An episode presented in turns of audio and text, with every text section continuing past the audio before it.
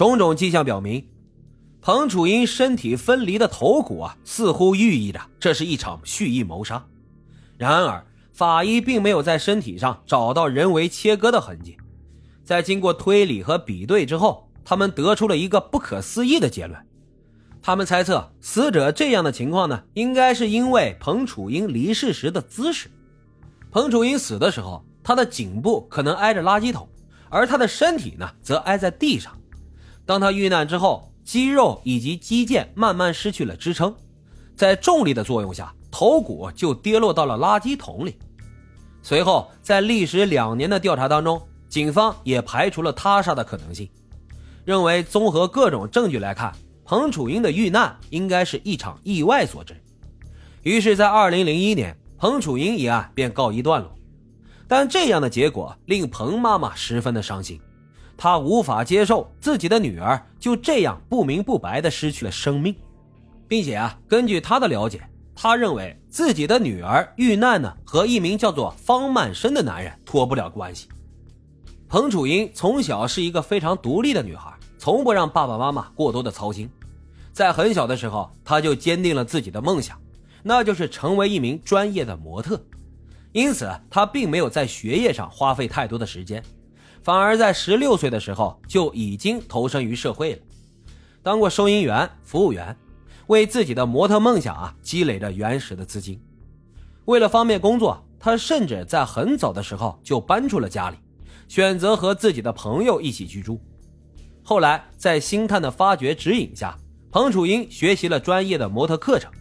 并且在十九岁的时候，通过自己的努力，终于成为了一名专业的模特。按理来说，年少就能实现自己梦想的女孩，未来应该是一片坦途，但却不知这一切仅仅是她噩梦的起点。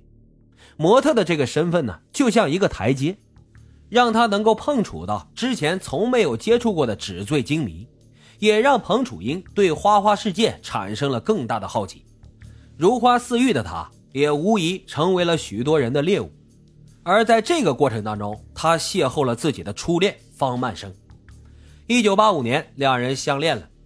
方曼生呢是一名律师，名下有一家属于自己的律师事务所，生活条件可以说非常的丰厚，家底也十分殷实。当时两人恋爱时，方曼生已经四十六岁了。足足大了彭楚英二十岁，这无疑让彭楚英的家人无法接受。而让他们更加无法接受的是，方曼生早就结过婚了。可是彭楚英压根就听不进别人的劝说，他已经深深的陷入到这段感情当中，甚至不惜为此放弃自己的模特事业。直到一九九一年，也就是两人在一起的第六年。彭楚英被方曼生安排入住进了西贡相思湾三层高的大房子里。彭楚英想着，这一次的入住将会是两个人感情升级的开始，但他没想到的是，这却成为了两人感情变淡的转折点。在自己搬去西贡之后，方曼生来见自己的次数就越来越少，对待自己呢也是越来越冷淡。于是他终于忍受不了这样的情况。跑到了律师事务所大吵大闹，但方曼生却始终无动于衷，俩人就这样僵持着，一直到了一九九四年，相思湾的那套房子被收回了，方曼生另外给彭楚英安排了一个住处，也就是从这个时候开始，彭楚英渐渐疏远了自己的家人。一九九五年四月，放心不下的彭妈妈选择了报警，但是在报警之后啊，警方调查到。彭楚英曾经有住院又出院的记录，并且以此为依据证明彭楚英并没有失踪，因此就将其销案处理了。联系不上女儿的彭妈妈始终是放心不下，于是他又给方曼生打电话，在电话的另一头，方曼生却说是他的女儿并不想见自己，让彭妈妈以后啊也不要再打电话过来了。就这样，日复一日，年复一年。一直到了一九九九年十月七号的晚上，彭妈妈接到了警方打来的电话，让整个案件也走上了一条无法挽回的道路。彭妈妈无法接受女儿遭受意外的结论，最终求助于当时知名的大律师翁静晶。翁静晶呢，因为出演了初代小龙女这个角色，当时演艺生涯一时是风头无量。她艳丽的外貌和小龙女清冷的气质让人过目难忘。不过，她并没有继续在演员这条路上走下去。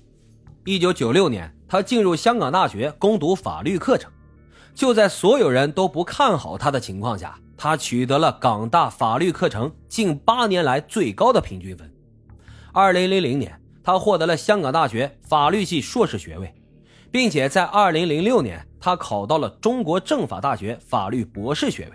并且成为了一个法制节目的当红主持人。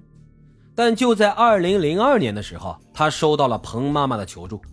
接手案子的他和彭妈妈一家人整理出了许多案件的疑点。首先，这第一个疑点就是啊，方满生本人他有很强的作案嫌疑，